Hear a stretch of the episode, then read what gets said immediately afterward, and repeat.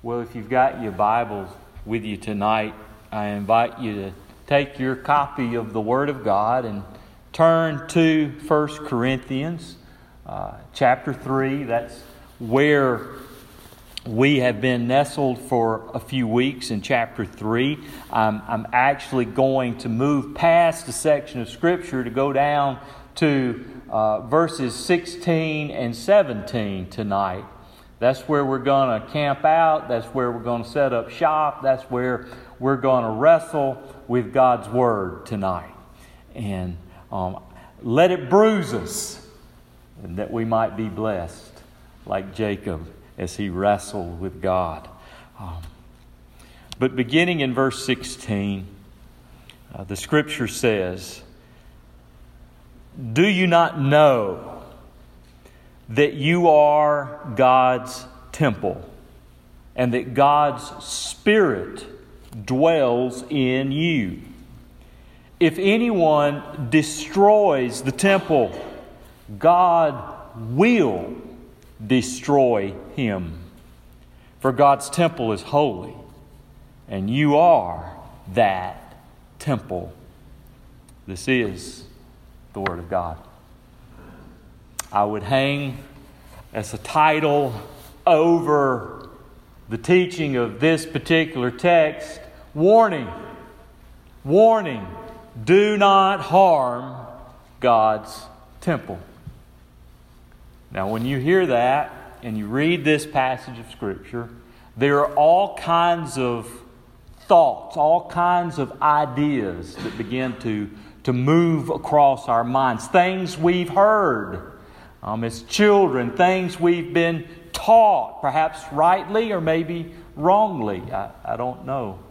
Um, I do know that when we read this passage tonight, that we have come to one of the most misinterpreted and consequently misapplied verses of Scripture in all of the New Testament. We, we're so guilty, we, we all are at times, of coming to a place in Scripture and we just sort of brush over it, read over it quickly, and we just sit back and we form an opinion based off of our quick little reading of a text. I tell you that we need to dig sometimes.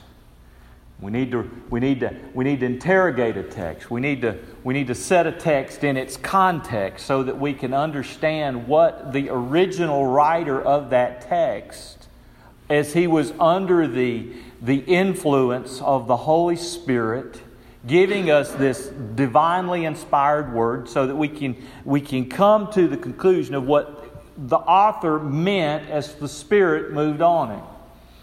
What is this? I know that um, I used to have, when I was a student pastor for years, this verse of Scripture, for some reason, when I was at Crestline Baptist Church, um, in Tuscaloosa, this verse of Scripture would be brought up by some of my students often. I would, you know, people would ask me. I remember one particular student wanted to know if this was the text, if this is what teaches that if you commit suicide, that you go to hell. Is that what that this verse is teaching? And well, um, I don't mean to disrespect anybody that holds that belief, um, but verse 17 is not a proof text for that. That's not what that text is saying. Um, I've often heard it used by uh, students that uh, were sometimes uh, uh would come on Wednesdays, but on Sundays they attended churches that were more Arminian in theology, and they believed that you can lose your salvation. Um, and so they would think that this particular passage is saying that whatever it means, that, that a believer can lose their salvation and go to hell. Well, that's not what this text is saying. And then I've heard people that believe that this is talking about how your body is the temple of the Holy Spirit, which it is that this is talking about that if you smoke or do things that harm your physical temple, then God's going to judge you eh, on this. And, well, this is not exactly what this particular text is uh, saying. I agree, smoking's bad for your health. I, I agree that. Don't smoke. Um, I, I don't really like to be around people that do smoke. And with my uh, job with a medicist, I go into homes with people that smoke like smokestacks, and I can't hardly take it. But in the strength of the Lord, I come out and think, oh my goodness, people are going to think I'm a smokestack the way I smell. But uh, anyway, um, physical things da- damage your body. That has nothing to do with this particular verse. So, what's the issue here? What's, what's the issue here in verse 16 and 17? What's the issue here in particular in verse 17? Where the text tells us, where it communicates a very strong warning. Okay? It says very strongly that whoever would destroy, could also be translated defile, whoever does that to God's temple is serious. It is a serious thing. Uh, we can't afford, okay, to ride our hobby horse interpretation of it. We need to understand what's here. We can't just bring our personal thoughts to the text and, and walk away with understanding. We want the text to inform our thoughts. We want it to, to shape our understanding, not our understanding to shape the text. And we're all guilty of that at times. And we don't, we don't want that to be true here of this particular text. We, we want to rightly understand exactly what God is communicating through Paul so that we can heed this strong warning. Okay? Because it's a strong warning.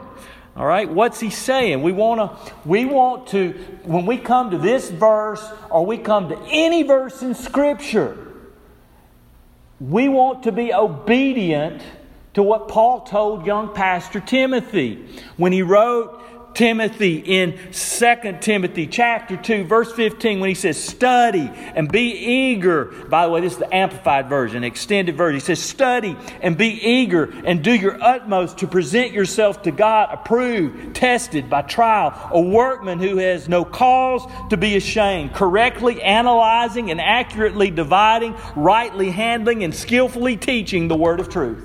We want to be like that okay? That's a goal Okay, that's what we want to be, and so it's got to be true here. And it's my heart's goal, not just this morning, but every time that I open God's Word. That's what I want to be true. Okay, and it's that's not easy.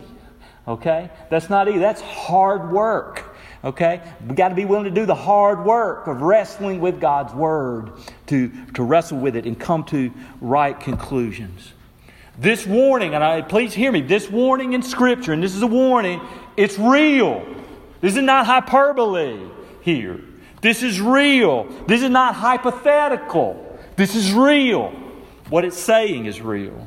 Um, destroying the temple and facing a divine judgment as a result is a very real predicament that, and get this, anyone in this room could be guilty of if we're not careful. So we need to understand what this is saying.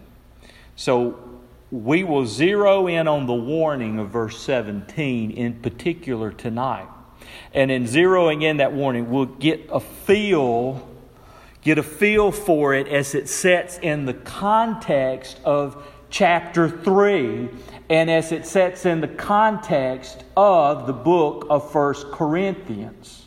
All right? Because of what I want to do. So we're going to ask some questions of the text. I got about five questions of the text tonight. Okay?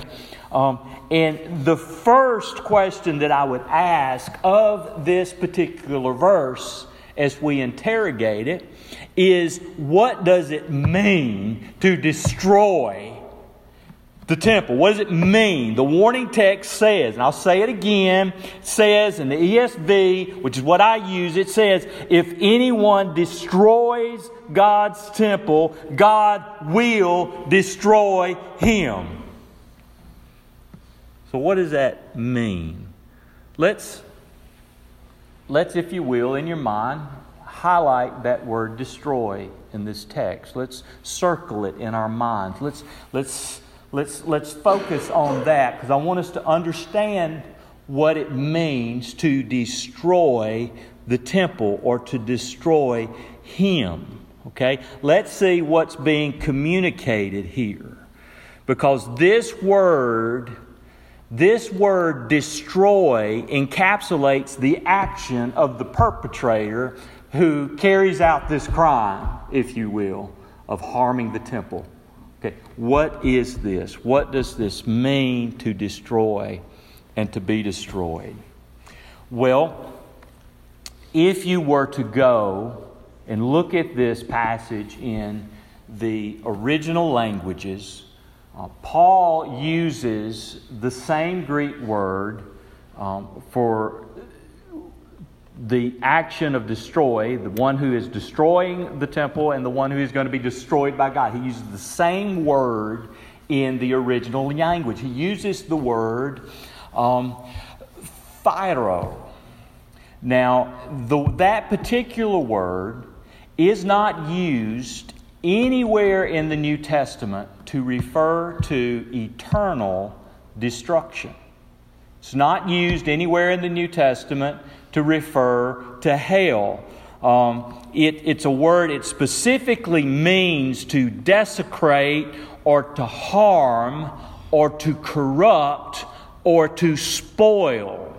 But it's never used in reference to eternal destruction. If, if, if Paul was referring to eternal destruction, he would have used the word olethros for example, that he uses in a place like mm, 2 Thessalonians chapter 1 and verse 9 when he talks about those who do not obey the gospel of God. They face the flaming vengeance and judgment of God in eternal destruction. He uses that word. Okay? So he, he's not using the same word. The word that he uses, however, is a word that you would find at this time in this society that sometimes it would appear in what would be the equivalent of a building contract. And it would be in reference to damage or harm that was done in the construction of a building. Now, when you realize that that word destruction is referring to that, you begin to see that this fits right in its context. Now, see, I've told you this before, and I'll tell you again. You don't have to be a Greek scholar to study your New Testament. You just need to be somebody that can learn to set things in context. And if you look in context, guess what the context is? In the verses that preceded this admonition in verses 16 and 17, guess what he's talking about? He's talking about building. He's talking about people who are building on the foundation of Jesus Christ. Some people are building out of, out of gold and silver and are doing great things, making famous the name of Jesus. Others are building and building out of wood, hay, and stubble, and it's just very sloppy kingdom work. They themselves will be saved, he talks about, but it's one who's escaping through the very flames of hell, but they themselves will be saved. But somewhere here, there's some group that is crossing the line. They're moving from sloppy work into something that's detrimental, harmful to the temple.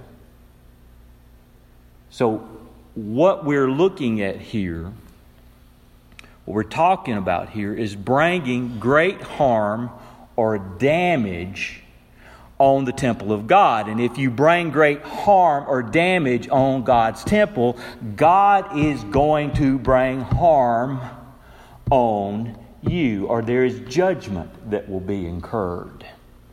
Okay? Now, that brings us to another question that we've got to ask. That question is what does God's temple refer to in this passage? What, is it, what does it mean? The warning text says if anyone destroys God's temple. Now, you highlighted the word destroy. Now, highlight the word God's temple.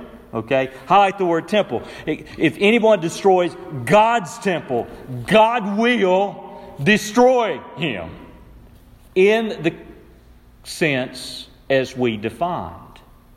What then is he talking about? So, what is it referring to?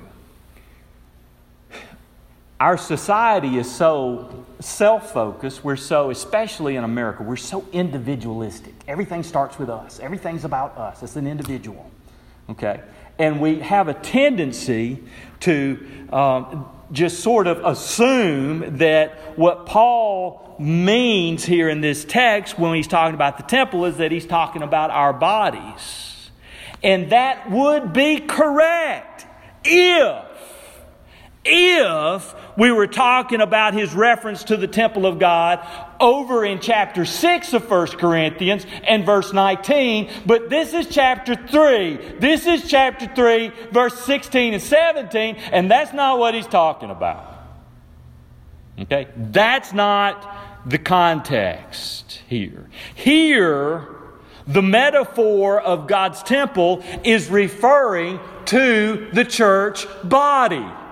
It is referring to the church of God. It's not about individuals being the temple of the Holy Spirit, but about us as a collective group being the habitation of the Holy Spirit. It's about the grouping of individuals in the local church as the house of God. So, we're talking about bringing harm ruin, corruption, damage on the local church body. Now you say, Scott, that's real neat. How do you know that? Well, I'm glad you asked. I know that, again, from two things the context and the grammar. The context and the grammar, the Greek grammar, makes it clear. First, consider the context. Again, in the verses prior to, in the, prior to this, Paul was reminding believers that Jesus Christ was the one true foundation of the church. He then continues his architectural metaphor, telling us how to build carefully off that foundation, as I already noted for you.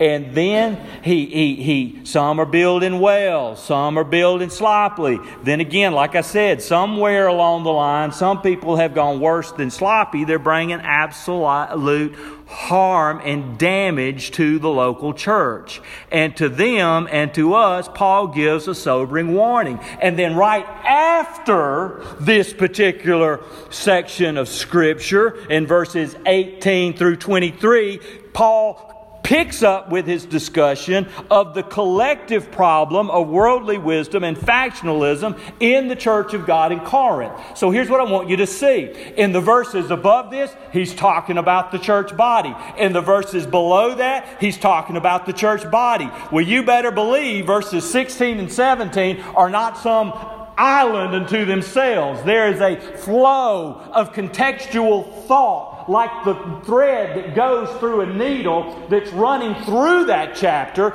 And when he's talking about God's temple there, he's still talking about God's church collectively. He's not going to shift thought.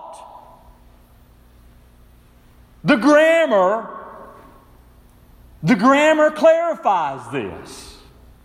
The grammar in the Greek clarifies this it makes it very clear that Paul is not referring to individuals as the temple of God, but the collective community of faith, the church of Jesus Christ. How do I know this? In this text, the word you in this verse is plural, in the Greek. In the English, the word you, when you read you, that's kind of ambiguous. You don't know if it means you singular sometimes or if it means you plural sometimes. Now, we Southerners are geniuses. We've sort of corrected that problem for that. We say y'all. Y'all, how y'all doing? That's our sophisticated Greek pluralized form of you. Okay? Is y'all. You know that in most of your translate. You don't have a translation. It's going to translate that y'all. okay? All right? Or you all, or whatever. It's not going to do that. So sometimes you don't know exactly what it is. Again, you have to work with context sometimes to see what is meant, but the actual word is in the plural. It's in the plural. So when Paul asks in verse number 16, Do you not know that you are God's temple? He's asking, Do you all, y'all know collectively that y'all are the temple of God? He ain't talking about you as an individual. He's referring to the church body. Now, of course, his question sarcastic. Of course, it's rhetorical in nature. For the Corinthian church who thought they were something else, full of all so called knowledge and wisdom, they were really half wise and thought of themselves to be a little more than they were. They were spiritually arrogant. They, and, and they, some of them in their arrogance, though, were crossing the line to not just sloppily building off the foundation that God had laid in Corinth. They were doing outright damage and detriment to the local church in that community of Corinth. And that was a serious thing. That was a serious matter. And I tell you today, there are people in churches that are doing damage to a local church in its witness in the community, and they will give an account. So we must be careful. The church is a, is a serious thing. The local church is a serious thing. I mean, it is the church body Jesus bought with his own blood. He bought, he purchased a specific, a particular people, the church. Read Ephesians. Now, this is serious. This is a serious thing. Question number three, probably the one that you're most interested in, is how do people harm the local house of God? The situation is this the collective community of, of, community of faith is working together in the local church to build off the foundation of Jesus Christ. Again, in context, some were building well, others not so well. Some were in the building process, and something tragic happens, and someone causes great damage to the local church. Now, without a doubt, we know the gates of hell will not prevail against the church universal, but the actions of a single individual can render a local expression of the church ineffective in its community.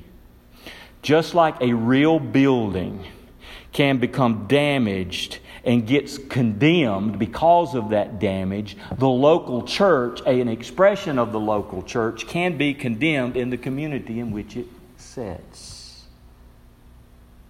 I have, on more than one occasion, run into people who will not go to a certain church I haven't experienced this here, but who will not go to a certain church because of the reputation of that church in the community, because of some individuals. Those individuals, I tell you, would have brought harm on the local church witness in that community, and it can no longer serve its purpose of bringing maximum glory to God and to the Lord Jesus Christ, who is God over all men forever praised. He, he, he, can't do that anymore. So I tell you, God's anger is kindled against such a person, whether that person was wheat or tare, lost or saved in that church body. Now, the list of ways that a church body can be harmed are really endless. However, I want to give you the feel for certain types of ways that the church body can be harmed. And the way I want to do that is by, again, limiting my discussion to the context of the church in Corinth, limiting my discussion to the context of 1 Corinthians. And when you look in 1 Corinthians, you see there were some things that were going on that had crossed the line that were doing great harm to that church body and its witness there. The first one that I would give you would be the problem of factionalism and division. Factionalism and division can cause damage.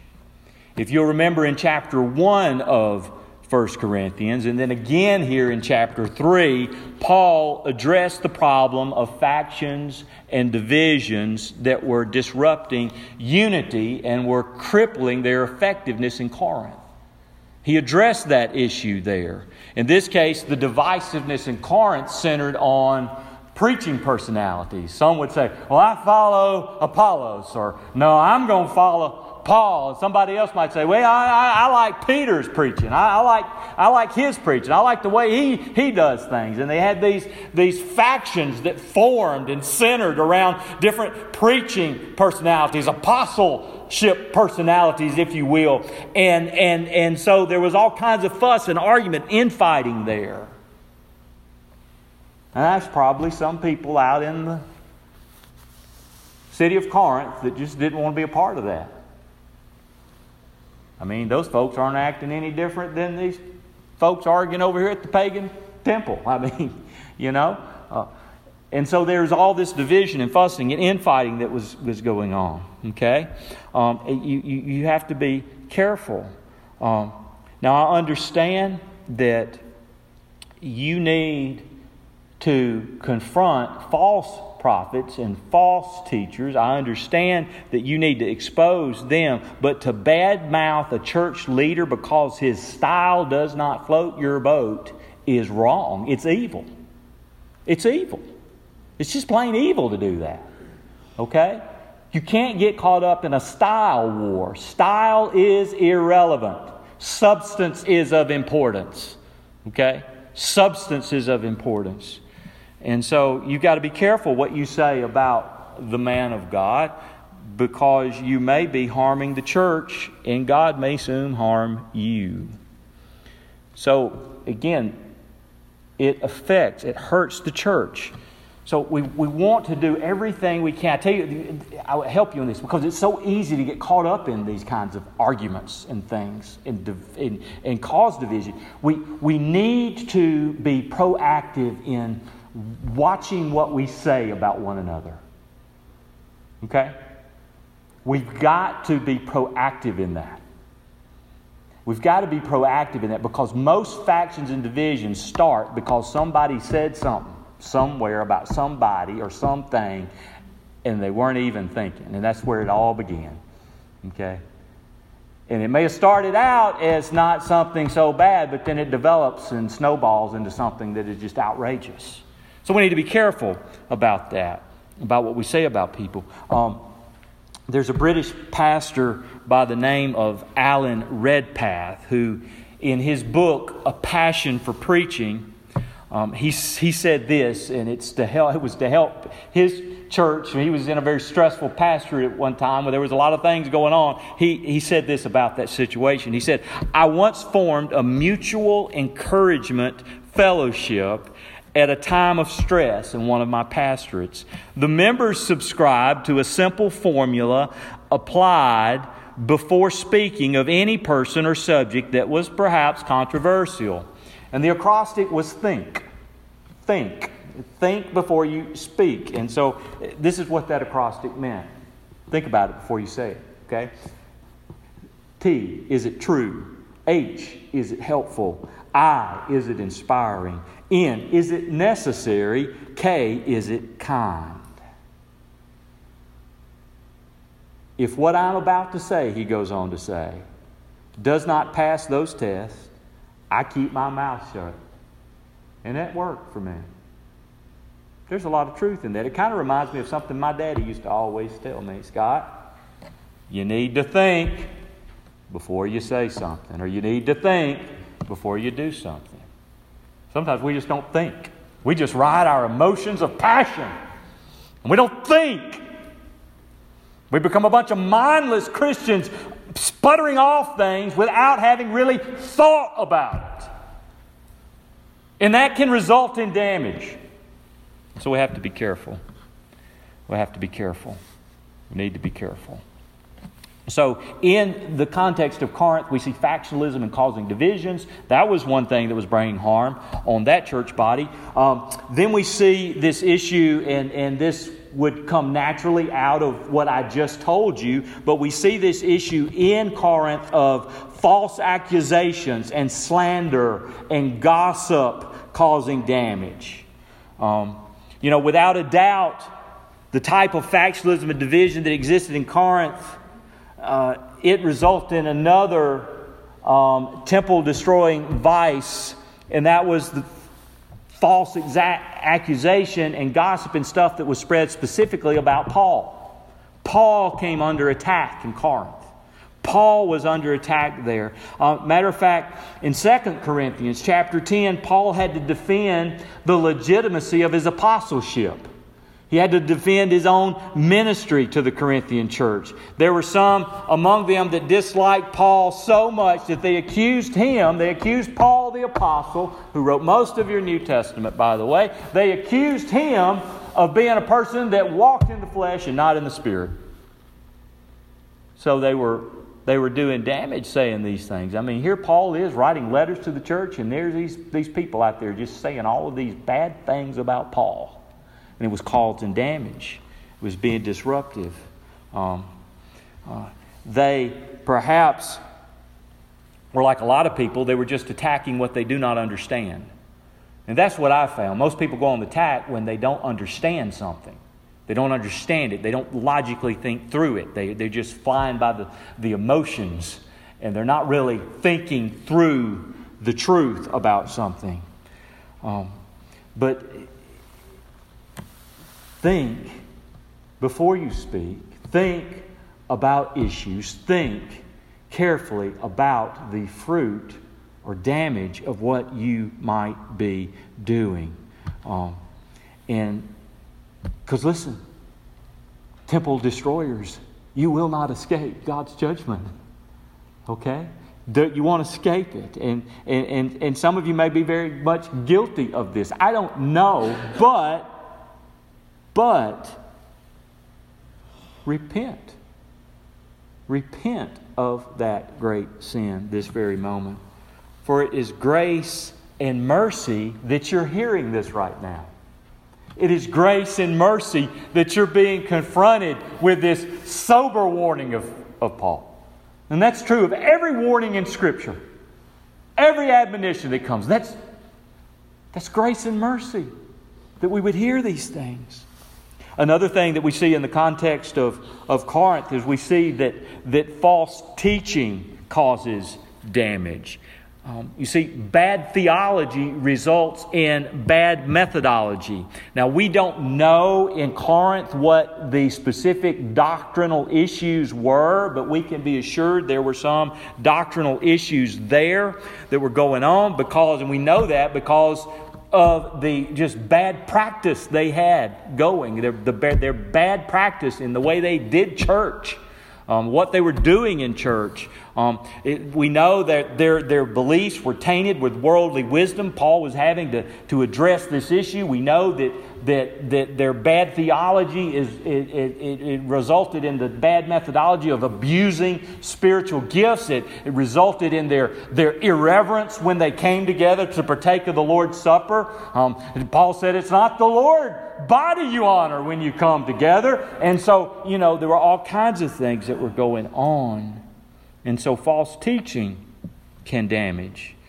Um, now, you are setting yourself up to be a temple destroyer if you don't take doctrine and theology seriously.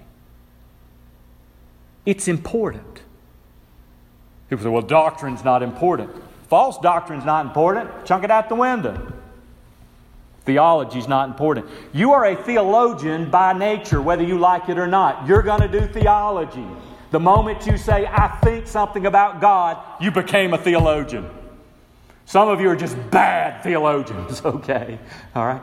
So you want to, theology and, and doctrine is of the utmost importance. I'll give you an example of this in Scripture. Um, Paul wrote in 1 Timothy chapter 6 verses 3 and 4 he says this he said if anyone this is how important doctrine is okay he says if anyone teaches a different doctrine and does not agree with the sound words of our Lord Jesus Christ and in the teaching that accords with godliness he is puffed up with conceit and understands nothing. He has a healthy craving for controversy and for quarrels about words which produce envy, dissension, slander, and evil suspicions. Okay?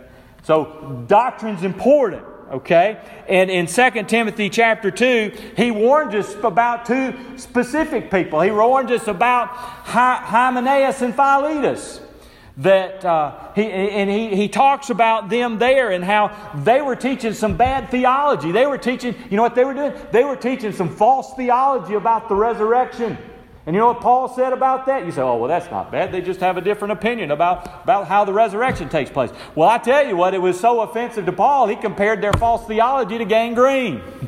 okay? So it is serious stuff. Um, false teaching can destroy the local expression of the church, destroy it. Um, history bears witness to this reality. Um, it happened 150 years ago to church, certain churches in New England, churches that once thrived as evangelical churches who proclaimed the gospel of the Lord Jesus Christ. They are silent now. Silent in the sense of their effectiveness. You know what happened to them? Unitarianism became to begin to develop. You know what Unitarianism is? It teaches this idea of universalism that all paths lead to God. And so, uh, Unitarian, they had a, Unitarian, a, a wave of Unitarian pastors that held to Unitarian beliefs that came into certain churches. And those churches you can go to today, and they're really not much of anything anymore. They're like museums. Bad theology can harm and destroy a local expression of the church. The doctrines of demons can slowly be introduced to congregations, so much so that they no longer rest on the rock of Jesus Christ. And that is serious. Now, I have two more questions, and I'm not going to spend so much time on them, so you can relax. All right? Um, two questions. First one is How does God destroy the perpetrators of ruin on the local church? Because it says, if you harm, if you destroy, God will destroy you. How does He do this? If I, I'm already telling you that it's not the word that's referring to eternal destruction, how then are they harmed? How, how are they harmed? Well, again, I'm limiting myself to the context of 1 Corinthians. How are they harmed? Well, I'll give you an example. Um, one is through excommunication. So, what, what, really? Yes. Uh, in 1 Corinthians chapter 5, they had a brother, a professing brother, who was caught up in a um, immoral sexual relationship uh, with uh, possibly his mother in law.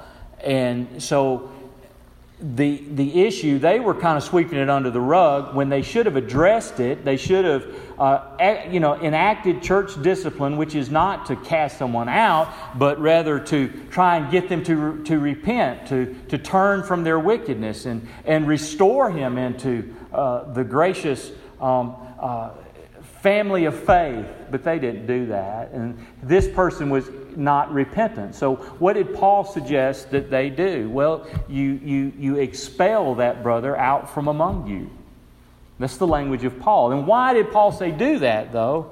It wasn't uh, just simply to, to to destroy him, destroy him, but it was so that he might, and here's some language that'll really bother you. He said, so that he might be handed over to Satan and his flesh might be destroyed. It was redemptive, actually.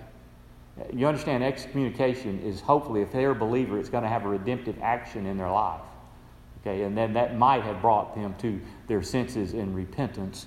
But anyway, uh, we see excommunication in Corinth. Uh, we see how God, um, sickness um, in, in, in 1 Corinthians 11 and verse 30, those that, that were not honoring the Lord in the, in the celebration of the Lord's Supper. Paul says, This is why some of you are sick among you. Sick, illness, physical sickness.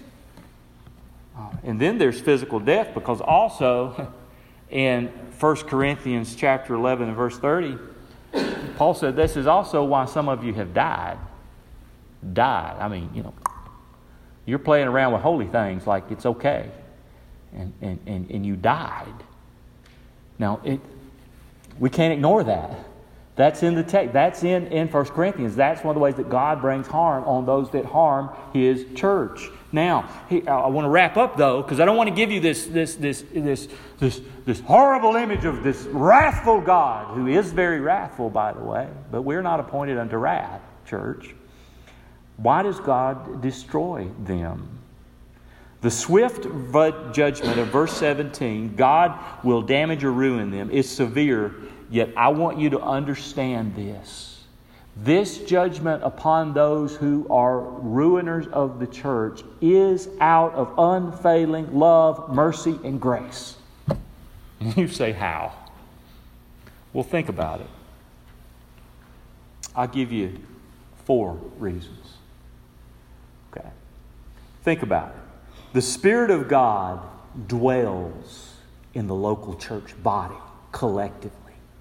He inhabits the local church. And God must protect the fame of His great name. You know what God does? God does for His name's sake. God must protect His name, and we are to be the reflectors of His name. So that's one reason why God does this bring harm in some way of judgment upon those that are guilty of this. But then also, I'll give you another reason. The blood of Jesus purchased the church and God prizes the ransomed people. God does not want someone to bring harm on his church body. Therefore, he will deal with that issue. Okay. Also, the Spirit of God dwells in the inside of the saved temple destroyer. Do you hear me? The saved temple destroyer, and God must destroy their flesh.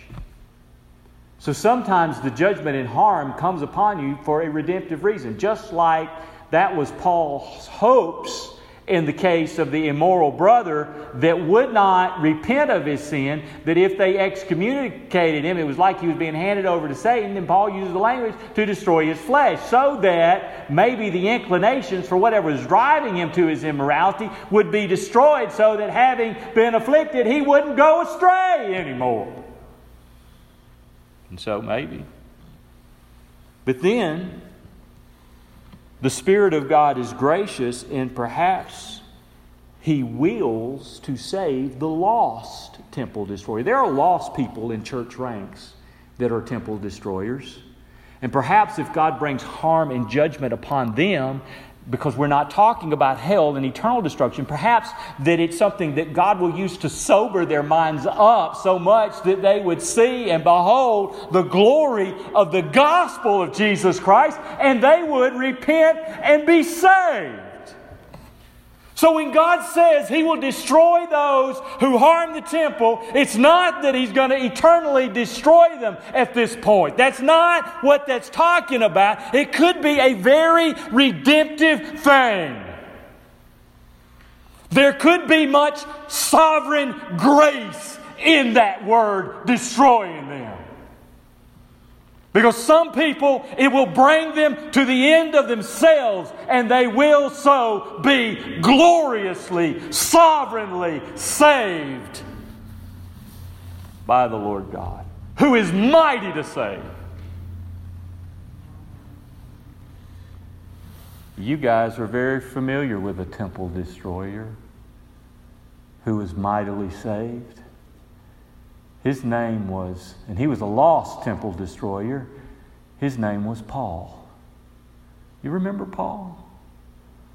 Paul wanted to stamp out the name of Jesus. Paul wanted to kill the early church. God brought harm on to Paul.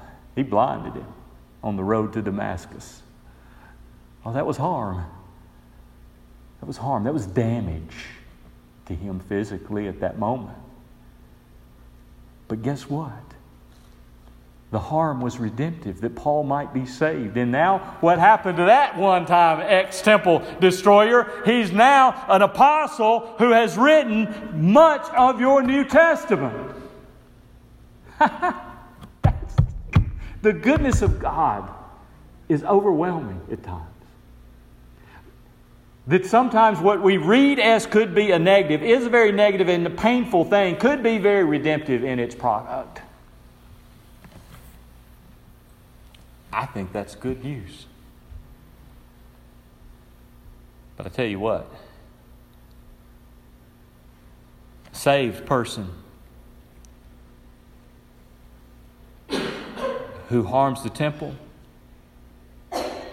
judgment begins at the house of God. And, I, you know, it, it may be some painful stuff for you. I think it might even be more painful for you than it would be for the lost man because the lost man's blind and you're supposed to be able to see. And you may go through some serious stuff that may ultimately lead to your death. But then it will be glory for you. You'll be like one who's escaped through the very flames, but you yourself will be saved. You yourself will be saved.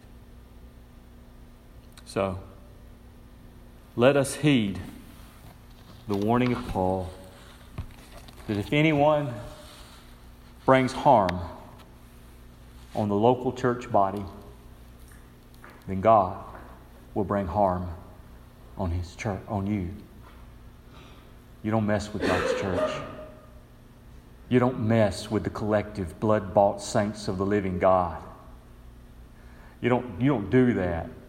The church, that is God's, God's project. That is God's means of advancing his kingdom on this earth. That is, that is God's vehicle of proclaiming the gospel into all the world and seeing that people are added to the kingdom of God. That is God's way He has chosen to work through that blood bought body that He set apart and saved before you and I were ever a thought.